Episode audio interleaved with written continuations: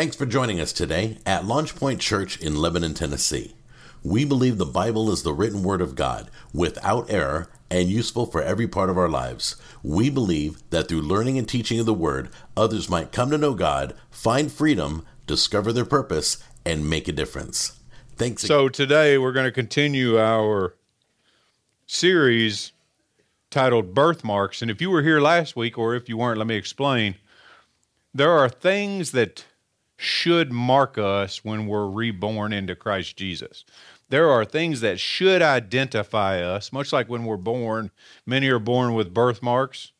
Sadly, a lot of those birthmarks fade, as is the case with our spiritual birthmarks we get excited, we get amped up, we're thinking, man, I'm going to do this, I'm going to do this, and I'm going to do this. And the longer I'm in the faith, the more those marks, those things that should identify us as Christian as being reborn, begin to fade in us. And it shouldn't be. And so it's it's imperative, I think, that we return from time to time to the very basics of who we are and what we're expected to be so that we might be able to live those things out and be marked by that which Christ died to mark us with. Amen? And so today we're going to continue that. We talked about last week where we should start um, that we are students of the Word. And as students of the Word, we shouldn't just be hearing the Word, although we should be hearing the Word. We should be reading the Word. We should be studying the Word. We should be meditating on the Word, maybe even journaling that which God is speaking to us so we could go back and reference those things all so that we might ultimately be transformed by the word. I, I hope as a student to achieve a thing. And the thing I'm trying to achieve is Christ likeness, transformed in my mind to the likeness of Christ. Amen? And so that's what we talked about last week. This week, I want to talk, and although these aren't in any specific order, uh, I want to talk today about what I think actually is the second most significant thing, if they're if they if you can order them at all, and that is steadfast in prayer. If you're not a praying person, you need to be. I don't know how else to say it as simply as that, but prayer isn't non obligatory for the Christian. It's our responsibility to pray. We have to be steadfast in our prayer, which literally means to be resolute, unwavering, and persistent. That's why in 1 Thessalonians it says, Be diligent in prayer, or pray always. Pray without ceasing, is what it says. I'm sorry. Pray without ceasing. But that is to be diligent in prayer. That is to be steadfast, to be resolute. No matter what happens in my life, no matter what my schedule looks like, no matter how much stuff I got going on, I have to start my day, in my day, and walk through my day with a God consciousness in prayer. People are all, man, I can't pray all the time. I, I won't get anything done. When it says pray without ceasing, it means keep a God consciousness on you all the time be constantly aware that there is God with you. And in so doing, have conversations with Him. To be resolute in those things is our responsibility. Charles Swindoll said it like this Being faithful to prayer is not a suggestion, it is a command from the Spirit of God to all who claim to be followers of Christ. So here it is. It's not a suggestion. That which God commands, God expects. People say far too often, I think, well, I, I need to start praying. I'm going to start praying tomorrow. Or I'm going to start praying the day after that. Or every day they say the same thing over and over. I'm going to set aside time to pray, but never actually do we have to be obedient to the Word of God. We talked about that last week. We have to be obedient to the Word of God. And if we are called to be steadfast in prayer, to be praying without ceasing, then guess what our responsibility is to do? Pray without ceasing, to be steadfast, resolute, and determined in prayer. And I'm going to explain why all these things are important in just a few moments, but primarily because you can't be in intimate relationship with someone you're not willing to have a conversation with. It would be impossible and I for it would be impossible for Angela and I to be in relationship if we never talk to each other. The same is true with God. Sometimes she thinks, maybe you could talk less. but God's always willing to hear you. Amen. My wife's trying to move towards perfection and hear my voice all the time, but she'll get there. I love you. so, anyway, if steadfast prayer life isn't optional. To be steadfast in prayer is to develop an intimate relationship with God by which the disciples' condition is established. I want to talk to you about your condition and what prayer establishes in you, just real quick. it says in prayer we are strengthened in weakness. 2 Corinthians 12 9, and he has said to me, My grace is sufficient for you, for power is perfected in weakness. Any of you ever felt weak? Like you just can't get it done? It's okay. You can't. One of the church plant guys that we, pastors that we planted, the first day his church opened, I was there and he said, Pastor, I don't, I don't think I can do this. I said, You can't. Rest in the fact, you can't. He goes, But I'm super nervous. Hey, you should be. Unless you trust that God is strong enough to do it. Prayer ensures through conversation that we recognize God's strength when we're not able. We walk in the peace of God. And according to the word, that peace is guarded. Philippians 4 6 through 7. Be anxious for nothing, but everything in prayer and supplication. With a heart of thanksgiving, let your request be made known to God. And the peace of God, everybody say, peace of God, which surpasses all comprehension. Can you imagine the Holy Spirit inspiring Paul to write beyond comprehension?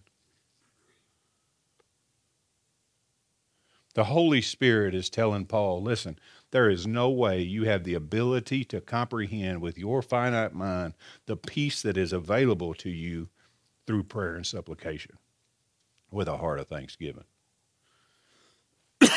which surpasses all comprehension and will guard your hearts and minds in Christ Jesus. Our condition is that we find joy. John 5:13 Is anyone among you suffering? he must pray. We move from uncertainty and fear to a position of confidence in God. Hebrews 4:16 Draw near with confidence to the throne of grace, which is done in prayer, so that you may receive mercy and find grace in your time in our time of need. Anybody ever need grace? and mercy in your time of need? Certainly. I, I texted a friend of mine who moved last year, and I told him, I said, I'm praying this morning on my way to church. And I just want you to know that I am so thankful that because of our high priest, even though we can't be in the same room to worship today, we will be in the same room praying today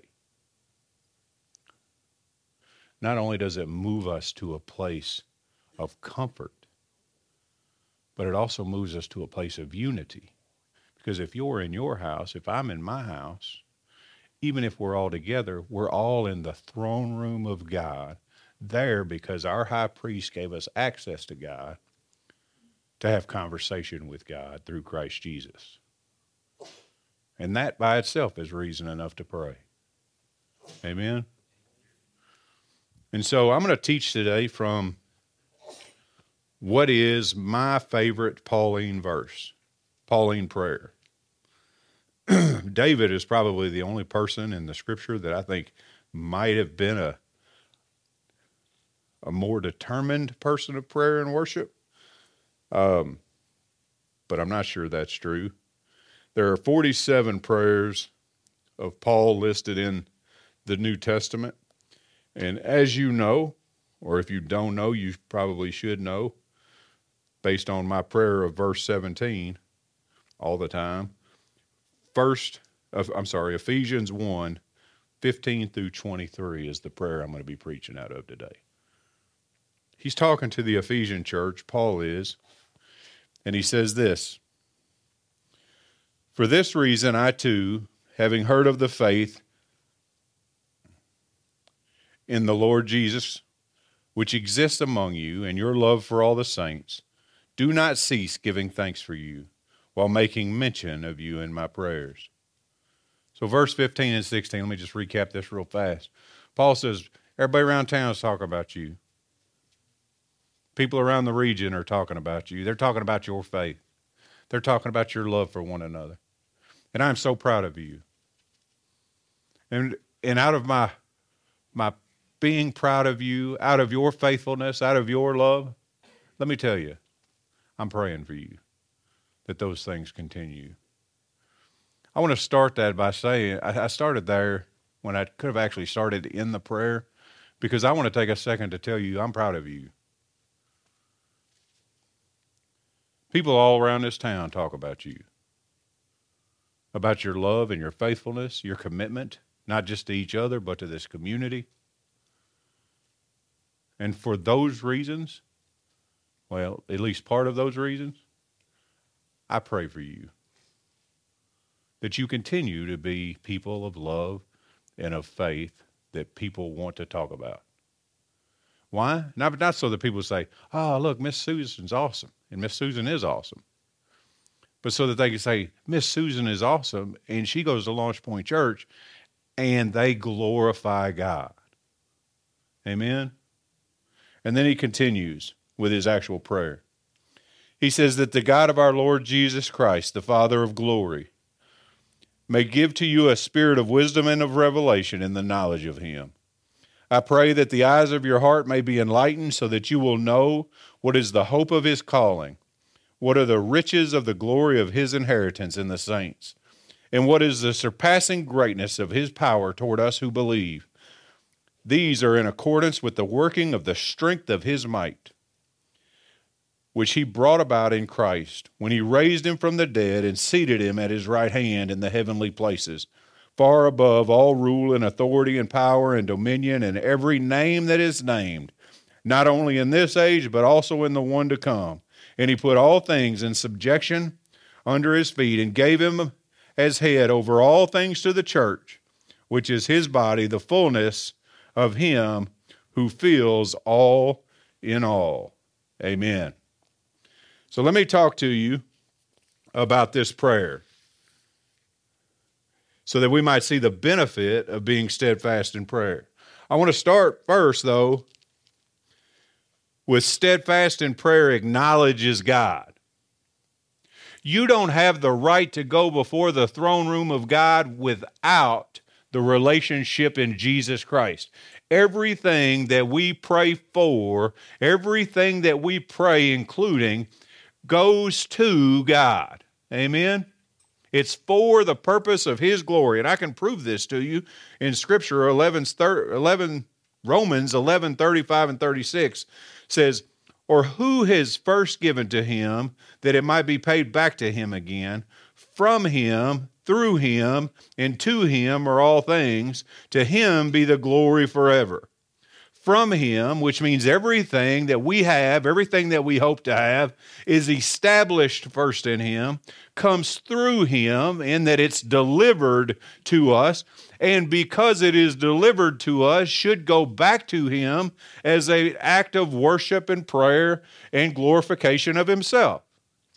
Amen?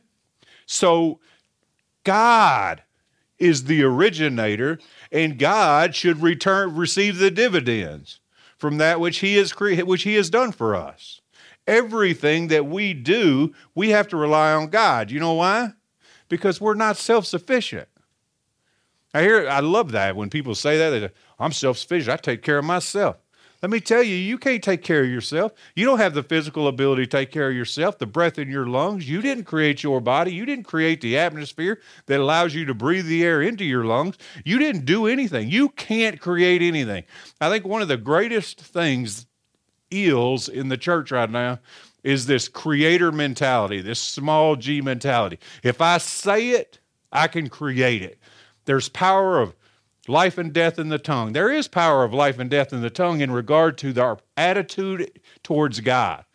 But there is not power of life and death in our tongue in regard to us creating anything. We can't create anything because God is the creator.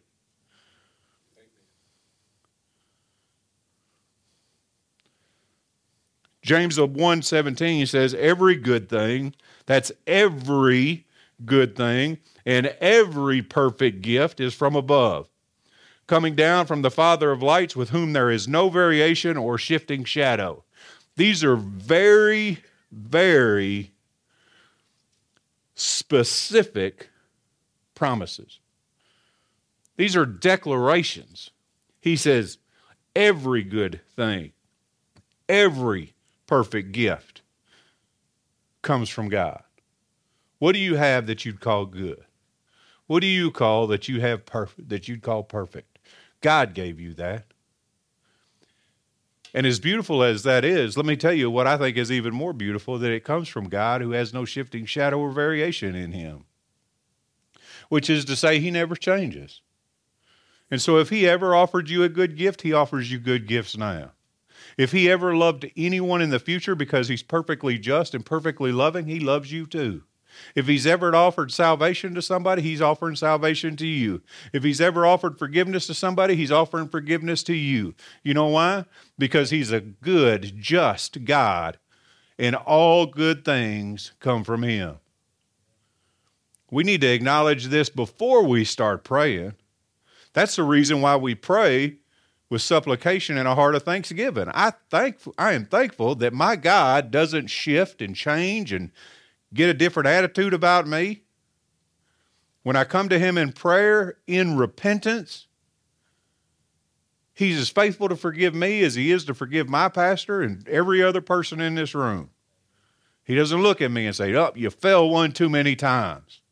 Now, it's not my desire to fall, certainly shouldn't be yours, but at the same time, when we fall, God holds us in his righteous right hand and restores us back to his righteousness when we repent. God, that's good right there. What am I trying to do? I'm just trying to build your confidence that you there is benefit because you're in relationship with God to be in steadfast prayer, to be committed to prayer because God's not a liar. He's a giver of good gifts, and he does it for his own glory. That's good. Let there be no doubt in us that God answers prayer. Let me go back. He does it for his own glory.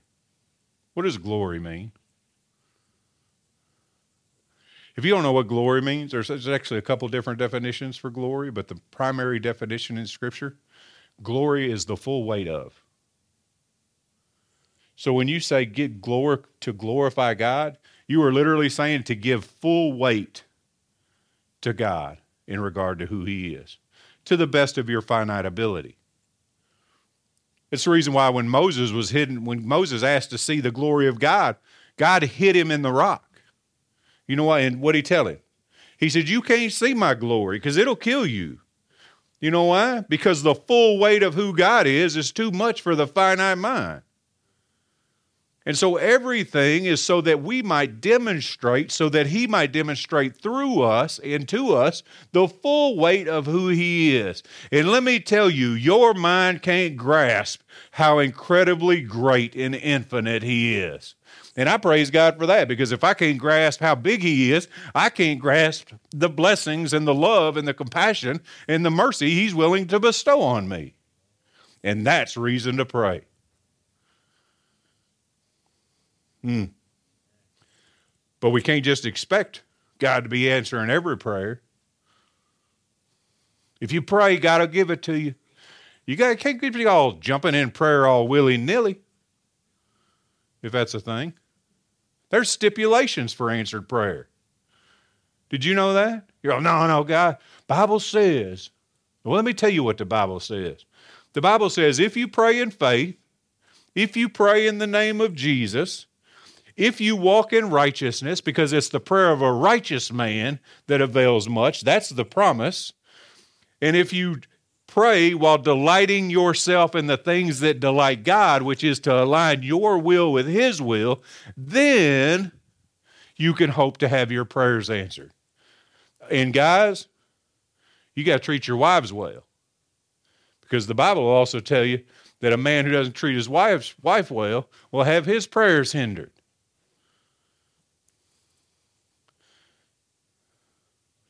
I'll be praying for you.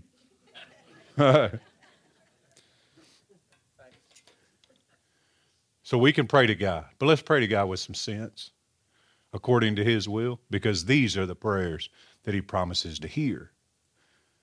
And when he hears them, answer them according to his will. Hmm. Number two, having acknowledged God, having set that precedent in the first part of 17, where he says that the God of our Lord Jesus Christ, the Father of glory. We recognize that we need to be steadfast in prayer because steadfastness in prayer brings wisdom and revelation. Y'all hear me pray this all the time, right? It says, and may give you a spirit of wisdom and revelation in the knowledge of Him. Paul's saying, listen, man, this is what I want for you. I want you to have wisdom and revelation in the knowledge of God. He's already laid the foundation. According to Scripture, God hears prayer that prayers are answered by God through the work of Christ Jesus. Now I need you to understand the first thing I'm praying for is that you have wisdom and revelation. Specifically, let's talk about wisdom. First thing I want you to understand is what wisdom isn't. Wisdom isn't information, isn't knowledge. There's some smart people out there, and I'm not I'm not hacking on smart people. But they don't have to, you could be smart, you could be super smart and not wise. I have met a lot of ignorant, stupid folks. Y'all, y'all know what I'm talking about? Just when I said that, a face popped in your head. Right? I hope it wasn't mine. but what is wisdom? Wisdom is experience plus perspective plus knowledge. So when I when Paul says I want to pray wisdom for you so that you might know God, he is essentially saying I am praying God's wisdom over you so that you might have an eternal perspective of your life and what God expects of you, an eternal um, experience of what God expects of you. Let me tell you, God sees the landscape of your life. Did you know that? Like He saw your first day, your, your last day before your first one. That's what the Bible says. And if He has that kind of perspective over your life, then if I ask God, because I'm praying for wisdom, what I should do next, He already knows what He expects me to do next. And the Word of God says that when I pray for wisdom, He gives it to me. And so he gives me his experience to the degree in which I can handle it. He gives me his perspective and he gives me the knowledge to seek him as I should seek him. I think that's a brilliant prayer for Paul to pray, and one we should pray over each other and ourselves. God, just give me your perspective in regard to this problem. Because we get bogged down in our problems because we get this close to our problem. If I got went outside and put my face against anything this close, within an inch or two, I wouldn't be able to tell what it is. And that's where we're at in our life. We can't see what's going on in our life because we're this close to it. But God has a 30,000 foot view of our life and can see the whole thing. He sees and knows and wrote the roadmap for your life. And because of his perspective, because of his experience, and because of his knowledge, and the fact that Paul is praying that over the Ephesians, and you should be praying that over yourselves as I pray it over me and you, then you should be able to know the next thing you should be doing. My papa was a wise man. He wasn't wise, though, because he was smart. He was wise because he was old and he had a lot of experience and his perspective was different. If I could take every 20 year old right now and just shake their brain out of their head and say, Come on, man, let me tell you the important things first Jesus. If you'll get Jesus right, pursue him all the days of your life, then whatever you set your hand to, you can assure He will undergird and He will walk with you and He will bless you, and you'll be given the things that are most significant in this life, which are only the things that allow you opportunity into the next life. That's what I tell every 20 year old. Why? Because even though I'm not my papa's age, I do have the wisdom, the perspective, the experience, and the knowledge to know all that stuff that most 20 year olds are doing I was doing, and it didn't turn out well for me. So he prayed for wisdom, but also he prayed for revelation. Prayed for revelation for a reason. So that we might know and have knowledge of him. I ask this question all the time. How many of you guys want to know more about God than you know right now? I hope you do. When I pray for revelation, God gives me revelation. I, I hope this doesn't sound braggartly. I certainly don't mean it to. But I have people come up pretty regular and say, Man, how'd you get that out of the word? I didn't even see that. Because I pray for revelation. That same revelation's readily available to you. But you got to seek revelation. Do you not think if God will answer prayer according to his will, that it's not in his will that he show himself to you so you'll know who he is? Of course it's in his will. So if I pray for revelation, I'm praying according to his will, and then I have a promise that he'll answer it. And all I want to know is, God, show me more of yourself. Let me know who you are so that in my struggles, in my pain, even in my celebrations, I know who to go to, who to point to, and who to celebrate. That happens in Revelation. In Revelation, I realize His faithfulness, His love, His provision, His protection, His healing, all the things that the Bible says that He is through revelation. Amen? But remember the recurring theme from last week is that which He does in us, He wants to do through us. Thank you. And so, my prayer isn't just wisdom and revelation so that I might know you. My prayer is always, even when I prayed over you guys, God, I ask that you give us wisdom and revelation so that we might know you, so that we might also make you known. Because that's what God expects of us. Church, has to have a challenge in it. We God has charged us with a thing, a thing bigger than us. Amen. A thing that we're not capable of accomplishing without His wisdom and a revelation of who He is so that we can stand on it and be immovable. Man, that's, that's good stuff right there. Almost, I ought to start preaching that. Steadfast prayer, number three. Steadfast prayer exposes our, our purpose, His provision, and His power. Our purpose, His provision, and His power. If you're taking notes, it should be up here. Verses 18 and 19 read like this I pray that the eyes of your heart may be enlightened. He's essentially saying, I hope that you come into this thing with eyes wide open, with a full view so that you will know what is the hope of his calling, what are the riches of the glory of his inheritance in the saints, what is the surpassing greatness of his power. Through us who believe, these are in accordance with the working of the strength of his might. Man, that's a lot of stuff. He said, I desire you to know. I want you to walk in here, eyes wide open, the hope of your calling. Do you know why he wrote to the Ephesian church? Because he wanted to encourage them. This is the most encouraging letter I think Paul wrote. And he wanted to encourage them to know God loves them, sees them, hasn't forgotten them. So stand firm. Don't be moved. That's why at the end of Ephesians, he starts talking about spiritual warfare and all that.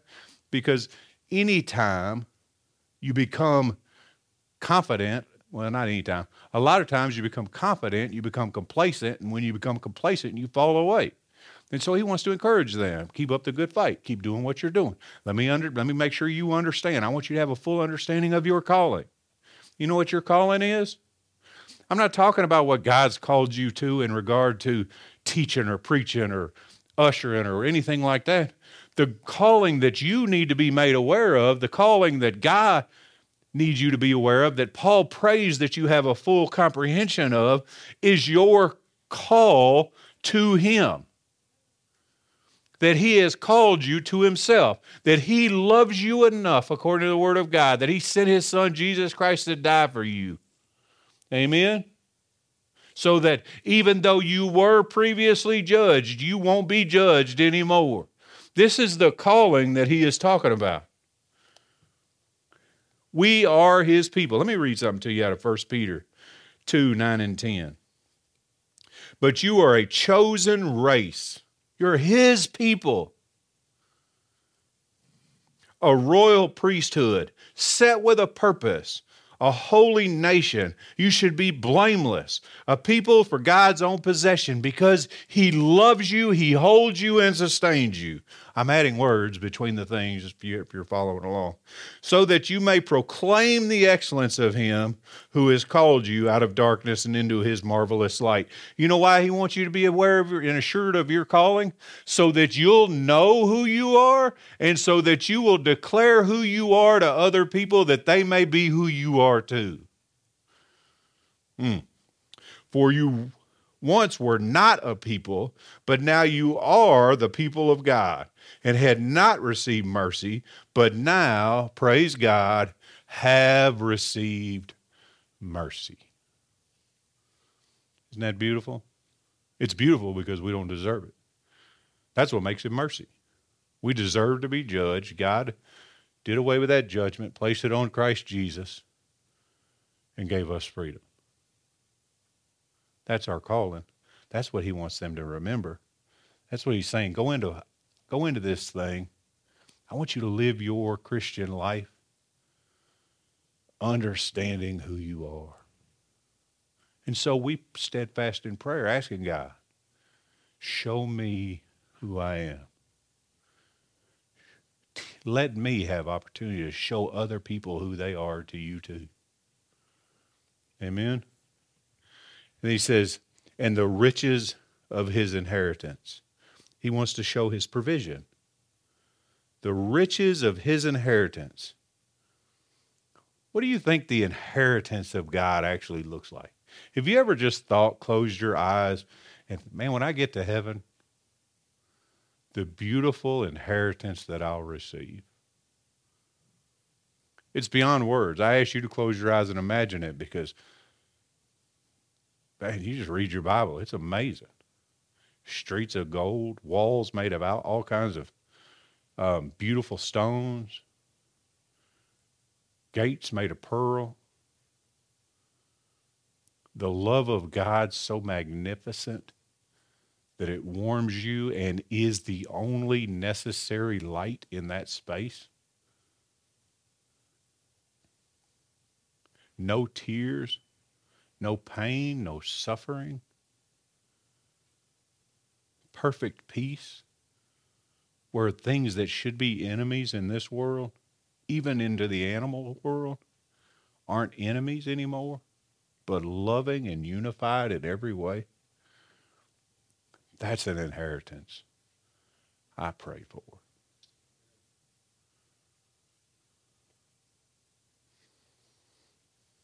That's our hope. Eternal life. The Bible says this, Matthew 25, 46, these will go away into eternal punishment, those who don't believe, but the righteous into eternal life. And that our inheritance is sealed by the Spirit. Ephesians 1, 13 and 14. In him, as Christ Jesus, you also, after listening to the message of truth, the gospel of your salvation, having also believed, you were sealed in him with the Holy Spirit of promise, who is given as the pledge of your inheritance, with a view to the redemption of God's own possession, to the praise of his glory. Not only do you have an inheritance, but he sealed you with the Holy Spirit so you know that you can have confidence in that inheritance, an eternal hope. And then Paul says, I pray that you might understand the strength of his might. Paul wants us to know that all the power of God is exerted toward and upon those who believe. Did you catch that? All the power of his might is exerted on those who love and believe he is who he says he is and who belong to him. And we worry about stuff. God's power is enough. People are all all the time go, I'm in the middle of my David and Goliath fight, or I'm in the middle of my whatever. Goliath ain't got nothing on Jesus, man. No enemy you've ever faced, no situation you've ever dealt with, no circumstance has ever been bigger than the Creator God you serve. And He is Father to you, loving, intimate Father to you. You don't think He wants a relationship with you and He doesn't want to protect that which is His? Let me tell you, you walk in my house, raise your hand at my grandson. I dare you. My might's not perfect, but it'll be wrathful because I love that which belongs to me. And God loves that which belongs to him, and he will protect it. We see evidence of it throughout Scripture. God does not leave his people unprotected and wanting because his might is powerful, all powerful, in fact. Amen? So, why do we pray? So that we can see the might of God so that we can understand our calling, so that we can have and hold the confidence of our inheritance. When I pray, God reassures me of these things. Over and over and over, I get a reassurance of these things. But ultimately, steadfast prayer has to stand on authority. But it's not my authority, it's not your authority, it's not your parents' authority, it's the authority in the name of Jesus. If you ain't praying to the name of Jesus, in the name of Jesus, you might as well not pray at all. Because it is only by the work of Christ Jesus that we have the ability to come, as we spoke of a moment ago, into that throne room expecting to receive. He did and all the work and is our high priest. And this is what Paul says he says, which he brought about in Christ. All this stuff that we just prayed for is only accessible through Christ Jesus. When he raised him from the dead, seated him at his right hand in the heavenly places, far above rule and authority and power and dominion and every name that is named, not only in this age, but also in the one to come. That's a lot of words to say. There is nothing above the name of Jesus. None of your problems are above the name of Jesus. None of your situations are above the name of Jesus. None of your financial issues, none of your marital issues are above the name of Jesus. Take authority in the name of Jesus because you have been raised as co heirs with Him. Amen? And stand in prayer. Hmm. And He put all things in subjection under his feet and gave him head over all things to the church, which is his body, the fullness of him who fills all in all. Everything in Jesus. You know, we could I could talk for another couple hours about this probably. Well, I mean, I'm going to. I'm just going to say the same stuff. But here's here's here's what I'd like to say at the end. Pray all you want to. You should. But if you don't know Jesus, it's not going to matter. Everything starts in relationship with Jesus because Jesus gave you opportunity to be in relationship with the one that can answer those prayers in the first place. And I want for you so badly to have everything that you that you want that God wants for you. But more than anything, God wants for you to spend eternity with you. 10,000 years from now, your stuff ain't going to matter. The only thing that's going to matter is your relationship with Jesus and that you had one. We get so wrapped up in this life. I'll tell you, I've said it before. This life is just the application process for eternity. We getting all wrapped up in the job interview with no eye towards the job. We have to know Jesus.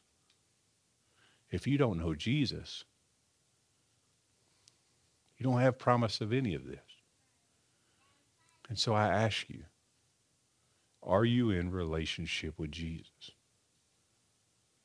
Have you made a commitment according to the Word of God that Jesus Christ is Lord, believing in your heart that God raised him from the dead? Because that's the first steadfast prayer we need to make. If there's anyone in here who has never made that confession, or as it says in Hebrews, Hebrews has allowed themselves to slip away, and you need to repent and get back to your first love. I want to pray for you. If that's you, would you stand? And there'd be no reason to be embarrassed because we love you. And this is what we pray for. Is there anybody in this room?